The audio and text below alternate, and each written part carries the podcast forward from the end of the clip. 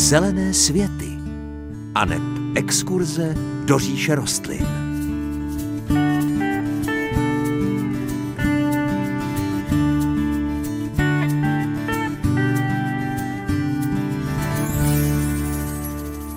Vítejte u dalšího vydání magazínu pro milovníky zahrad. Tentokrát si posvítíme na královnu květinové říše, alespoň tak bývá označována růže. Nastává totiž čas na péči o tuhle krásku. Mým dnešním hostem bude pan Miloslav Šíp ze Skaličan u Blatné, který se právě těmto květinám věnuje 30 let a z našeho dnešního povídání velmi snadno pochopíte, že jim skutečně propadnul. Poví nám, jaké stanoviště růžím vyhovuje, jaké mají nároky nároky na půdu, jak a kdy je správně vysazovat, kdy je řezat, jak se o ně starat během vegetace a nebo jak jsou na pěstování růže náročné. Pohodlně se posaďte, zelené světy právě začínají a jejich dobrý poslech vám přejí Hanka Šoberová a Pavel Chlouba.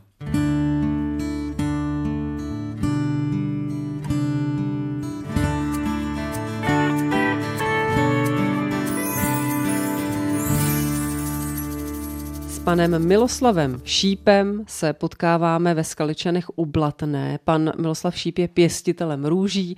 Vítejte v Zelených světech, pane Šípe. Děkuji. Jak jste se dostal vlastně k pěstování růží? Je to nějaká rodinná tradice u vás? Já jsem ze zahradnické rodiny a můj otec, který pochází z téhle vesnice, tak na Plzeňsku pěstoval 60 tisíc ovocných stromků a 25 tisíc růží. Vy jste navázal těmi růžemi? Jistě, no. Potom, když byla ta možnost jít do soukromá, tak jsem si tady vzal zpátky pole po babičce a po dědovi, po jeho rodičích. A protože za první republiky tady působil pan Bem, který tady pěstoval růže v Blatnej, no tak jsem v podstatě začal ty růže tady pěstovat taky. Jako malý kluk nebyla to pro vás spíš povinnost? A nebo už odmala vás třeba růže a pěstování něčím zajímalo, fascinovalo? Rozhodně to povinnost nebyla. Já jsem byl ve školce víc než doma, v podstatě u taťky. Jenom, že to bylo za minulého režimu a ty podmínky byly trochu jiný, než jsou dneska. Kolik růží máte? Jak velké hospodářství? Asi nejvíc jsme dělali 45 tisíc, jsme učkovali a v současné době už je to méně, je to kolem 15 až 20 tisíc. To je z toho důvodu, že v podstatě práce na poli už dneska není zrovna vyhledávaná, já jsem šel teda tou cestou, že spíš to budeme dělat v rodině a budeme to dělat méně. Máte tedy nějakého pomocníka?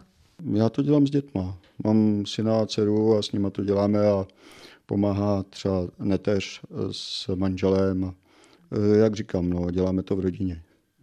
Na každé minimálně druhé vesnické zahrádce najdeme růže.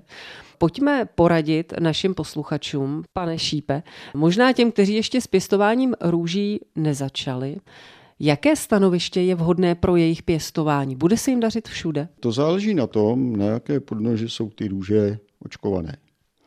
My je očkujeme na v červený šípek, který tady eh, na Blatensku je osvědčený a který i v těch eh, píšťitých, chudých, kamenitých půdách dokáže ty růže zásobovat eh, vodou a živinami. Je to v podstatě nejrozšířenější podnož, která se tady v republice používá a je to vlastně svým způsobem česká podnož. Jinak se to dělá třeba u nás v republice ještě na laxe, ovšem laxa je vhodnější do těžších půd nebo do, dejme tomu, vápnitějších půd, ale do kyselějších půd a do píščitějších půd, a to je typický příklad tady Blatenská, kde je žula, že jo, kde ty půdy jsou píščitý, jsou kyselější, tak je vhodný právě tenhle ten pavův červený špek.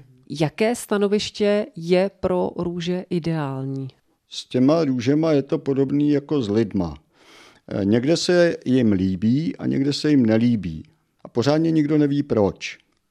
Zasadíte někam růži a ona vám tam neporoste. A vy budete dělat, co budete moc, budete ji zalejvat, budete ji hnojit a ona stejně neporoste. A tak se na ní naštvete, vyndáte ji, protože je vám ji líto vyhodit, tak ji zasadíte o kus dál. No a najednou zjistíte, že ona tam roste bez sebe menší péče víceméně. Což je teda taková věc docela záhadná. Prostě ty růži někde se líbí, někde se nelíbí, ale faktem je, že růže by měla mít stanoviště, kde je pohyb vzduchu. Neměl by to být tedy uzavřený dvůr, nějaká lokalita, kde prostě je to ze všech stran uzavřený nějakou zdí nebo domy, protože je předpoklad, že tam bude víc trpět houbovýma chorobama. A mělo by to být částečně zastíněné. Ono se let kde píše, že růže jsou děti slunce a že tedy by měly mít sluníčko celý den. Oni tam porostou, ale když je takový ten toulavý stín nebo částečné zastínění během dne, tak to těm růžím vyhovuje a hlavně potom z toho máme radost i my, protože ty květy mají mnohem lepší barvu. Jsou prostě lépe vybarvený. Když chceme vidět nejhezčí květ, tak je to někdy v září, nikoli v červenci. Protože v červenci mají ty květy trošku jiný odstíny barev. Světlý vybledávají, tmavší se obvykle pálí od sluníčka. Zvlášť, když jsou ty velký horka, na který jsme teda dřív nebyli zvyklí.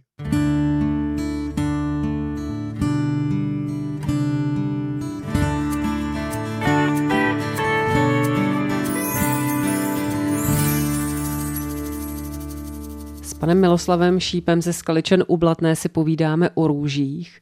Asi bychom si měli růže rozdělit, protože není růže jako růže. Můžeme mít růže pnoucí, můžeme mít růže velkokvěté a určitě jich je mnohem víc. Tak jak se vlastně rozdělují? Záleží jak kde. Angličani třeba tohle to moc neřeší, ale u nás se tedy růže dělí do několika skupin. Velkokvěté, mnohokvěté, pnoucí, skalkové ty jsme celkem dobře znali eh, z dob eh, i 20. století. Co už se znalo méně, byly třeba půdopokryvné růže, parkové růže, ty se víceméně hm, používaly okrajově, protože ne do každé zahrádky se hodí, že jo, protože jsou to velký keře.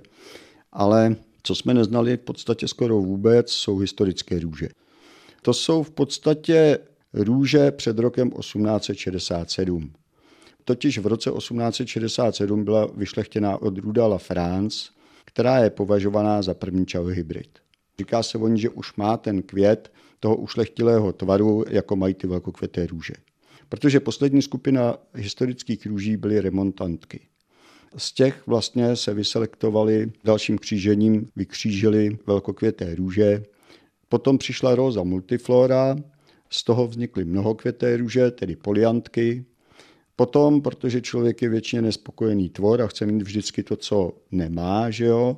nebo to, co ještě není, tak se začaly křížit mezi sebou ty velkokvěté růže s těmi poliantkami, protože eh, velkokvěté růže jsou zajímavé, co se týče jednotlivých květů, Ovšem jako keř příliš zajímavé nejsou, protože vždycky vystřelí výhon, odkvete květ, pak vystřelí další výhon, zase odkvete květ, ale ten habitus není nějak moc upravený a těch květů není příliš mnoho.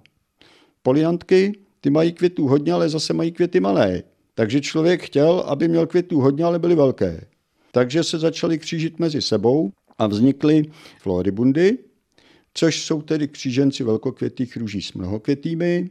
Ty se dál potom křížily s těmi velkokvětými, takže potom vznikly floribundy grandiflory a ty už v podstatě se blíží tvarem a velikostí květu těm velkokvětým, ale pořád těch květů mají více než ty velkokvěté a hlavně ty keře jsou upravenější a kompaktnější. Pane Šípe, růži, které se u nás daří, která se pěkně pěstuje a navíc, která má všechny ty aspekty růže, které by měla mít, takže voní, krásně kvete, není příliš náchylná na nějaké škůdce. Můžeme jmenovat některou? Vynikající růže je Lady of Charlotte třeba, anglická růže. Co bych ještě vzpomenul? Bačeba, vynikající sorta. Hall, taky velice pěkná sorta. Golden Celebration se žlutých, že to je taky moc pěkná sorta, ta už je lety prověřená. Z těch anglických jako by se určitě tyhle ty sorty našly, je jich řada. Většinou už jsou to jako sorty zdravé, bezproblémové a e, všechny opakují kvetení. Ty, co mají licenci, tak všechny. S Miloslavem Šípem ze Skaličan u Blatné si povídáme o pěstování růží. A teď jdeme na tu praktickou stránku věci. Pojďme, pane Šípe, poradit našim posluchačům, kdyby si chtěli vysadit růži. Tak jak mají správně postupovat? Pokud někdo má skutečně zájem o to pěstovat růže na zahradě s nějakým účelem, že to není jenom, že si je tam zasadí a bude je tam mít, ale bude i do budoucna se jim chtít věnovat a bude ho zajímat třeba odrůda nebo skupina růží a něco takového, tak je rozhodně vhodný si tu růži koupit eh, u školkaře. Mimo jiného i proto, že se tam dozví, na jaké podnoži je dělaná. Což by teda ten školkař měl poskytnout tyhle informace. To jako je celkem běžná věc. A navíc by měl i poradit, jaká odrůda je vhodná do těch klimatických podmínek.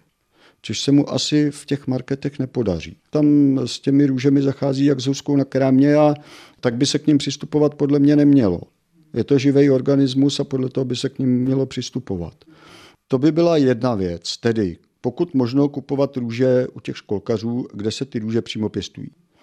Potom je dobré si předem ujasnit, jakou růži vlastně chceme. Pokud je nám to jedno, tak pak můžeme jít do toho marketu, protože tam je to jedno i jim. Ale pokud jdeme k tomu školkaři, tak on se nás nejspíš zeptá, jakou růži chceme. Jestli chceme velkokvětou, jestli chceme mnohokvětou, tam se nejedná jenom o barvu. Tam se jedná právě o tu skupinu růží. A hlavně tam je důležité to, pro jaký účel ty zákazníci tu růži kupují. To znamená, jestliže to budou chtít podél chodníku, takže kolem chodníku by určitě měly jít mnohokvěté růže. Velkokvěté růže by měly mít na zahradě zvláštní místo, které nebude přímo, řeknu, jako na očích, protože to jsou především růže k řezu do vázy. Tam by se měly sázet, co by výsadba, říkám podél chodníku, nebo někam, když je to pás, jako živý plůtek nebo něco takového, tak tam by měly přijít mnoho květé růže. Protože jsou mnohem kompaktnější, dají těch květů nesrovnatelně více, ten pohled na ně je určitě mnohem hezčí. Potom, jestliže to chceme k řezu dovázit, k tomu se hodí tedy růže velkokvěté. I tam jsou trošku rozdíly. Jestliže chceme ten ušlechtilej tvar květu, tak si vybereme vhodnou odrůdu. Jestliže nám to nevadí, chceme třeba kulatější květ, no tak zvolíme Glory Day třeba, nebo tak, že ano, což je taková asi nejznámější, nejslavnější růže z těch moderních růží.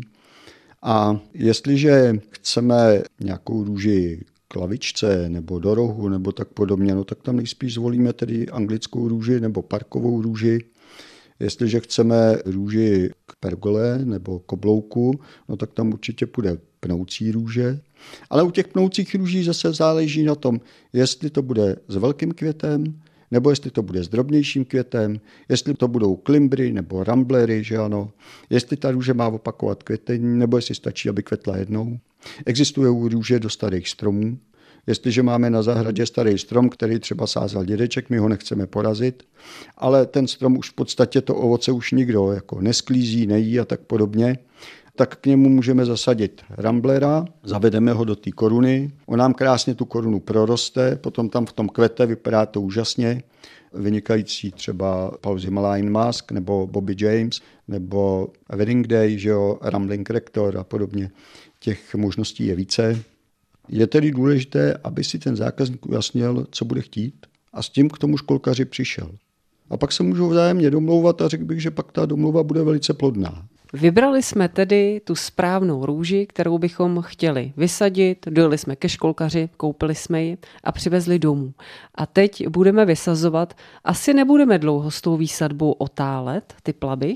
Rozhodně ne. Bylo by dobré pro tu růži tehdy, kdy ji chceme sázet. To znamená, přivezeme, dáme do vody maximálně na 8 hodin, respektive přivezeme, zastřihneme kořeny nepatrně, aby se obnažila rán, aby to lépe bralo vodu a dáme do vody. V té vodě maximálně 8 hodin pak začínají zahnívat vlasové kořeny. Potom tedy díru tak velkou, aby se kořeny v díře neohybaly, neboť z těch ohybů rostou pláňata potom rádi. Neříkám, že vždycky, ale dost často se to stává. Eh, nesmí být člověk jaksi líný udělat pořádnou díru. A eh, ten kořenový krček, to je to místo očkování, by mělo přijít 3 až 5 cm hluboko do země. Je to z toho důvodu, že ta růže je mnohem lépe chráněná. A i kdyby ta horní část k té zemi odešla eh, vlivem, já nevím, špatných klimatických podmínek, tak dole jsou spící pupeny, které obvykle obrazí a ta růže je zachráněná. Jestliže to někdo zasadí tak jako ovocné stromky, a to se právě dělá často proto, že ovocné stromky se sází nad zem. To je kvůli tomu, aby to netvořilo pravé kořeny. To je kvůli plodnosti. Ale tady e, u růží nic takového nehrozí.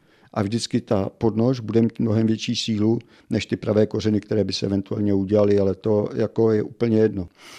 tak to nebude pořádně chráněné a ta růže nám potom odejde celá, což je škoda. Takže zasadíme tedy ten kořenový krček, dáme 3 až 5 cm hluboko do země.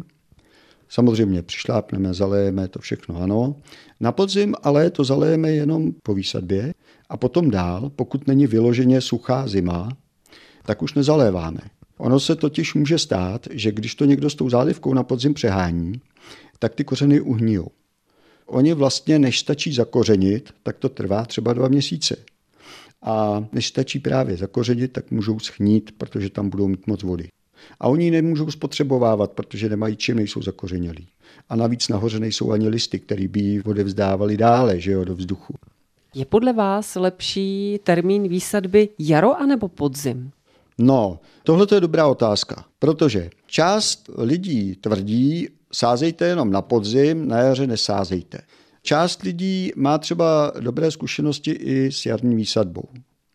Ono je to daný tím, jak je o tu růži pečováno. A pak je to daný tím, jak často k té růži můžeme jít. Jestliže chce někdo růži na chalupu, kam jezdí jednou za měsíc a kam celou zimu nepojede a na jaře tam pojede, až se oteplí, tak pak je rozhodně lepší sázet to na podzim. Ale pokud máme možnost k té růži jít podle potřeby, tak pak může být zrovna tak výsadba na podzim jako výsadba jarní. Tam jde totiž o to, že když se sází na jaře, tak se musí hlídat zálivka. Když to na podzim nikoliv. Tam většinou e, ta vláha stačí. Ale na jaře potom ta zálivka se musí hlídat a musí se doplňovat. A tam ta růže skutečně, když se k měsíc nepůjde nebo tři neděle nepůjde a přijde sucho, tak může odejít. Pak je další aspekt. Musí se na jaře ono se to na podzim dělá, že se přikrývají růže chvojím. Jenomže na jaře už většinou ne. A to je chyba. Při jarní výsadbě je nutně minimálně na tři neděle přikrýt chvojím. Protože se sníží teplota dole u té růže a to je důležité k tomu, aby ta růže měla čas zakořenit. Ona se vlastně nahoře zpomalí, tím pádem se jí dá čas na to, aby ona dole zakořenila a ona to potom všechno bez problémů dožene. Ale jestliže to někdo zasadí, nepřistíní, no tak samozřejmě, že ona nahoře naraší. Protože nahoře je teplo. Ona cítí, že už by měla růst. Takže naraší. Jenomže tím to taky může skončit a ta růže potom může zaschnout, protože není schopná zásobovat dál vodou, protože nemá čím. Protože ona tu vodu je schopná brát maximálně těma zastřiženýma koncema kořenů. Ale jinak není zakořenilá. Takže proto je třeba to na jaře přistínit. Samozřejmě kvůli mrazejkům, že jo, rozdíly teplot a tak podobně. To je další věc. To je taky důležitý. Ale jde tam hlavně o tohle to, že paradoxně se nahoře zpomalí proto, aby mohla zakořenit a ona to potom dožene. Kdy budeme tuto nově vysazenou růži prvně stříhat nebo zastřihávat? Ať už sázíme růže na podzim nebo na jaře, vždycky se střihají na jaře. Střihají se na dvě až tři očka, střihají se v březnu, Někdy se říká, když kvete zlatý déšť. No, já bych se klonil spíš k tomu zbytečně to neodkládat a na jaře to ostřihat, co možná nejdříve, jakmile přijdou tu velké mrazy. Ale to chvojí, i když už potom třeba sundáme, anebo i když tam třeba v dalších letech už třeba by podle nás být nemuselo, bych nevyhazoval. Dal bych se ho na hromádku vedle.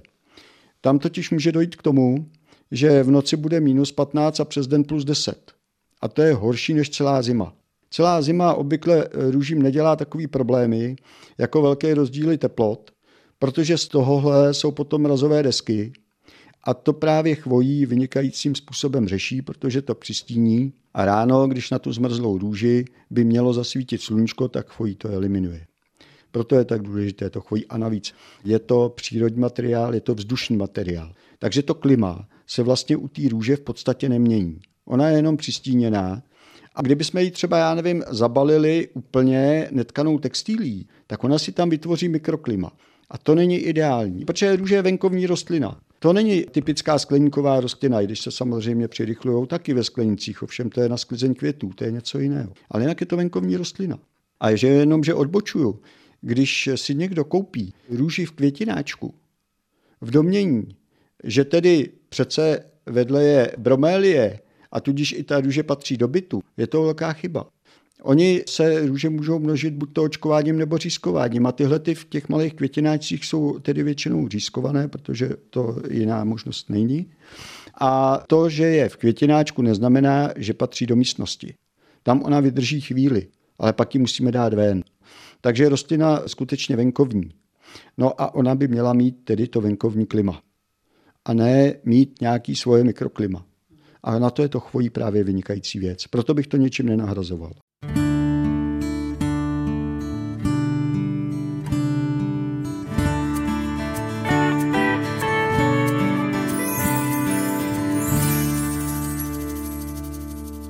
Panem Miloslavem Šípem ze Skaličan u Blatné si povídáme o pěstování růží. Jak se o růže postaráme, pane Šípe, na jaře? Růže, které už máme několik let třeba na záhoně. Co s nimi uděláme? Tam záleží na skupině růží. Já bych ještě se vrátil k tomu, že vlastně po výsadbě se střihá všechno úplně stejně na jaře na dvě až tři očka. Silný výhon na tři očka, slabší výhon na dvě očka, ten počet oček je myslen od země. To znamená, od země zhruba napočteme tyhle ty očka, ustřihneme. Stříhá se to zhruba půl centimetru nad tím očkem, nebo za očkem, abych tak řekl, aby to očko přežilo, protože když se to střihne těsně u toho očka, tak ono může uschnout. Když jsou to silnější výhony, rozhodně není na škodu ty rány zatřít, zamazat. Štěpařským voskem, dneska jsou různé přípravky na to. Určitě to ošetření má svůj smysl. To je v rámci té výsadby. Potom v dalších letech už musíme rozlišit, co je to za skupinu růží. Velkokvěté růže se budou dál střihat na dvě až tři očka. Tady bych ještě zmínil jednu věc. Často se mi stávalo, že mi zákazníci řekli, víte, já jsem měla nebo měl strach, abych to neustříhal špatně, tak jsem to nestříhal vůbec. Tohle je největší chyba, která se může udělat a kvůli tomuhle ty růže po té výsadbě můžou odejít. Ať už se to ustřihne vočko míň nebo víc, to není problém pro tu růži. Ona se s tím vyrovná. Ale pokud se to neostříhá vůbec, je to průšvih. Je to problém a jestliže potom přijde na jaře sucho, tak skutečně může odejít. A nebo to vyřeší tím, že raší ty nejvyšší očka a dole zůstane holá, což je nevzhledné. A problém je ten, že do starého dřeva se potom s určitým rizikem nechá jít, ovšem s tím, že to taky nemusí obrazit. A tím se dostávám vlastně i k tomu, co jsem tedy načal v těch dalších letech, ty velkokvěté růže, protože ty by se měly každý rok střihat na ty dvě až tři očka. Jestliže se to dělat nebude, dojde k tomu, o čem jsem mluvil před chviličkou, že totiž ty růže potáhnou stále více a více nahoru, dole budou takový kostrboulové, starý, bude to nevzhledné, oni dole nebudou mít ani listy, protože to neutáhne ta růže všechno. Bude tam pár květů za to léto, protože víc taky neutáhne, protože má prostě toho dřeva moc a není na to stavěná. A ona prostě potom to vyřeší tím, že to bude rok od roku horší a horší. No a zákazník to vyřeší tím, že ji po pár letech vyhodí, protože už se na to nemůže dívat. Růže ho naštvala a přitom si za to v podstatě může sám tím, že se o ní správně nestaral. Jak budeme stříhat růži mnohokvětou? U mnohokvěté růže je to poněkud jednodušší, bych řekl, protože tam se vezme výška 3 až 5 oček a ostříhá se to normálně do roviny. Už se dál očka nepočítají. Je to z toho důvodu, že ty keře potom jsou kompaktnější a nevystřelují tolik nahoru, jako kdyby jsme počítali očka a tím pádem to bylo neurovnané. Takhle je to hezky zarovnaný, na těch 3 až 5 oček se to vezme, do roviny je to zarovnaný, potom ten záhon vypadá upravenější a kompaktnější, což je hezčí. Jak naložíme potom s růžemi popínavými? U pnoucích růží se jednak musí zavést na oporu. Tady bych se trošičku toho zastavil ještě před tím střiháním. Totiž, pokud je to na oblouk, no tak tam celkem je to jednoduché. Pokud je to ale na plochu, tak tam je třeba rozvést ty výhony do vějíře. A to je velice důležité, protože každá ta rostlina nejvíce vody a nejvíce živin dává do terminálu nahoru. Proto jsou nejhezčí jabka tam, kde na ně obvykle nemůžeme. To dělá každá rostlina. Ale my potřebujeme, aby nám to ta růže zakryla i po stranách. Proto rozvedeme ty výhony, který vyraší z těch zastřihaných výhonů po výsadbě, tak je potom rozvedeme do vějíře. S tím, že třeba další rok zastřihneme ty, které jdou svislé nejvíce a ty, které jdou vodorovně, nestřiháme skoro vůbec. Protože oni by rostly vlastně jenom ty výhony svislé a ty vodorovné by nerostly. Tímhle donutíme tu růži, aby posílala tu vodu a ty živiny i do těch vodorovných výhonů. A tím pádem ona nám tu plochu krásně celou zaroste. Postupem, já nevím, dvou, tří let. Jinak se potom střihá každé jaro. To, co namrzne, to, co překáží, a nebo když potom už je ta růže, dejme tomu, letitější, je starší, tak ji můžeme začít postupně zmazovat. To znamená, že zhruba 10 cm nad zemí se uřízne nejstarší, nejsilnější výhon a ten se rozstřihá, rozřeže na kusy, vytahá se z té rostliny, ale my si tím zajistíme, že ta rostlina v podstatě nestratí svůj tvar a kvete nám dál. To zmazení totiž může být ještě jiným způsobem, to znamená, že se udělá kompletní zmazení, ovšem tam budeme zase čekat a zapěstovávat tu rostlinu znovu. Tohle je sice pracnější, to postupné zmazení, ale je zase, řekl bych, estetičtější. Budeme ty rány po střihu nějak ošetřovat? Určitě by bylo vhodné ošetřit větší rány. Samozřejmě, že ne, každou eh, mini větvičku zamazávat to asi není ani v silách člověka, ale rozhodně ty větší výhony, silnější výhony určitě by to chtělo. Růže totiž na rozdíl třeba od ovocných stromů netvoří kálus, netvoří ten takzvaný zával. Takže potom tím zastřižením může vysychat. Zvláště když třeba potom přijde sucho nebo přes zimu budou holomrazy, suché mrazy a bude suchá zima, tak, tak to může poškodit ty výhony těch růží.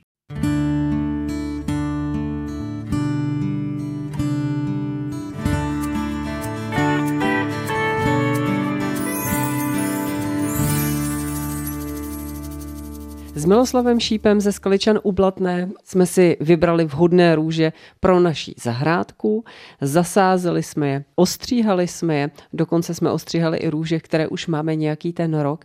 Čeká nás, pane Šípe, i nějaká péče o růže během roku, během vegetace? Ano, ale záleží na každém, jak moc jich chce dělat. Protože u třeba velkokvětých růží, tam je velice důležité vždycky, když ten květ odkvete, tak ho ustřihnout nad posledním pravým listem. To je taková poučka. No, teď jde o to, jak vypadá poslední pravý list. Poslední pravý list je toho tvaru, jako jsou všechny ostatní pod ním. Kdežto pod tím květem, přímo pod květem, jsou obvykle nepravé listy. Nepravé znamená, že nejsou dostatečně vyvinuté. Takže ty se odstřihávají s tím květem. Ono zase tady, jako jestli se to vezme o jeden list navíc, tak se vůbec nic neděje. Ale je to důležité kvůli tomu, že i velkokvěté růže tvoří třeba šípky. A ty my nepotřebujeme. My potřebujeme co nejvíc květů. To je požadavek na velkokvěté růže. Takže e, z tohohle důvodu je vhodné to dělat, protože když to uděláme, tak místo toho, aby ta míza, ty živiny a ta voda šla do šípků, tak jde do dalších květů. Není úplně ideální dělat to až do zimy. Mělo by se skončit tak někdy začátkem září, potom už to nechat být, protože tím, že my to ostřiháváme, nutíme tu rostlinu k tomu, aby ona dávala další výhony. Jenomže pak už ty výhony nevyzrají a nevyzrálý výhon v podstatě nemá šanci přežít zimu. Takže z tohohle důvodu je dobré s tímhletím skončit. Dokvetou stejně ty květy, které už jsou. Další už by se nám nevyvinuly, už by obvykle nevykvetly ale způsobilo by to právě to, že by nevyzrály ty výhony a oni by nám potom nepřežili zimu. Budeme během sezóny růže nějak ošetřovat před škůdci, kteří by je mohli napadnout? To záleží, eh, nejde jenom o škůdce, jde i o choroby a ty jsou kolikrát ještě důležitější. Růže totiž eh, netrpí příliš mnoho škůdci a chorobami, ale za to je má každý rok takřka pravidelně. Takže u e, škůdců mšice, že ano, listokaz, někomu vadí třeba zlatohlávek, oni se tam vždycky hrabou v těch květech, no a to už je průšvih. No, je to člověk od člověka. Já se spíše kloním k tomu používat chemii co možná nejméně. V podstatě na polích nepoužíváme pesticidy. Vůbec. Výsledek přes 30 let růže děláme celkem v pohodě a e, máme tam spoustu sluníček sedmitečných. Víte, ono jde o to, jestli tedy musíme mít zahradu absolutně bez škůdců, anebo jestli nám stačí zahrada, kde budou ty škůdci pod prahem škodlivosti. Což je někdy jako problém asi i poznat. A eh, hlavně prostě je to problém v tom, že někteří lidé prostě nesnesou, aby na té kytce něco bylo, protože to je problém a teď to vadí. No, ono jí to vadí, když je to přemnožený. Do té doby ne. Takže neříkám, že tam nemáme mšice na poli, máme. Ale oni nám tam žádnou škodu nedělají. Těm růžím to nevadí. Takže asi takový přístup k tomu mám já. No, co se týče těch houbových chorob, tam je to trošku komplikovanější, ale zase nechá se to nějakým způsobem eliminovat. Například správnou výživou. Tím, že tu růži zasadíme na vhodnou lokalitu. Nebudeme ji dávat tedy někam do uzavřeného dvora. Tam to určitě bude. Tam bude padlý, bude tam černá skvrnitost, protože tam není pohyb vzduchu. Dalším aspektem je zálivka. Růže by se měly zalívat ráno, nikoli večer. To je jedna zásada. Aby co nejdříve oschly. Protože když je budeme zalívat večer, budou celou noc mokré. Vstupní brána infekce. Další věc. Zalíváme dole, nikoli přes listy. Strašně důležité. A další věc. Zalíváme co nejméně často. To znamená, že ty vody musíme na tu jednu zálivku dát hodně. Ten, kdo zalívá letničky a vedle toho růže a zalívá je stejně, to znamená, že večer, když už se trošku ochladí, tak to přestříkne, tak to vyhovuje perfektně letničkám, růžím to spíše vyhovuje těm houbovým chorobám, růže z toho nemají vůbec nic, víceméně. Jo. Protože je třeba si uvědomit, že ty růže koření někde v hloubce 60-70 cm.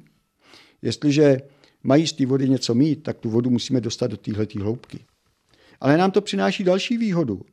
Za prvý, nemusíme tak často, abych řekl, kolem těch růží poskakovat, že jo? protože je zalejeme třeba jednou za týden a ještě k tomu nemáme ty listy tak často mokré.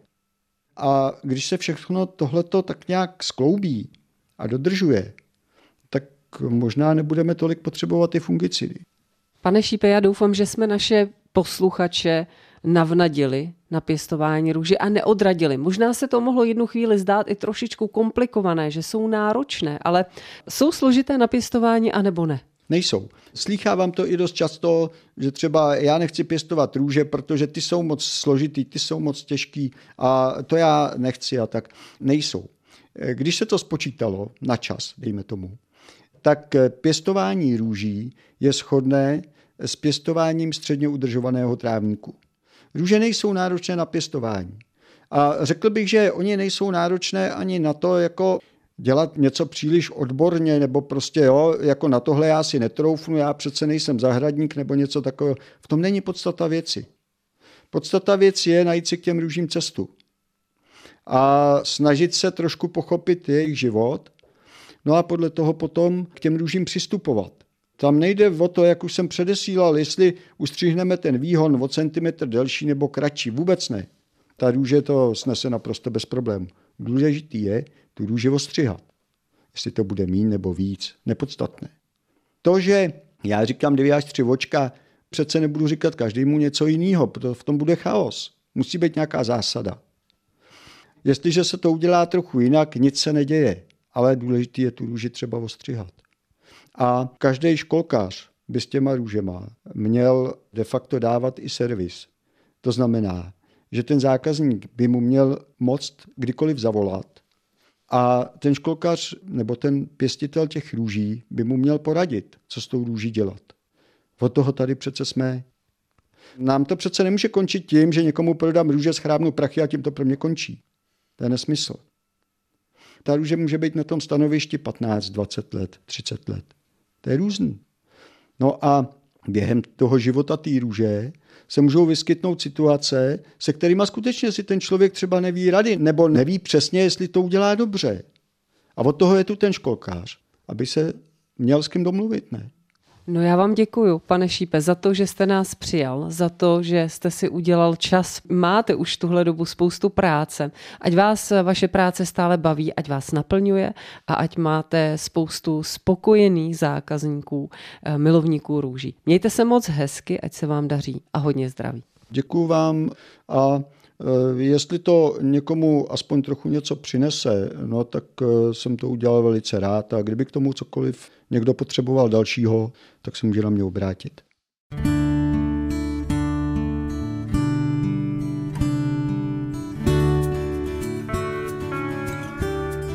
To už je z dnešních zelených světů všechno.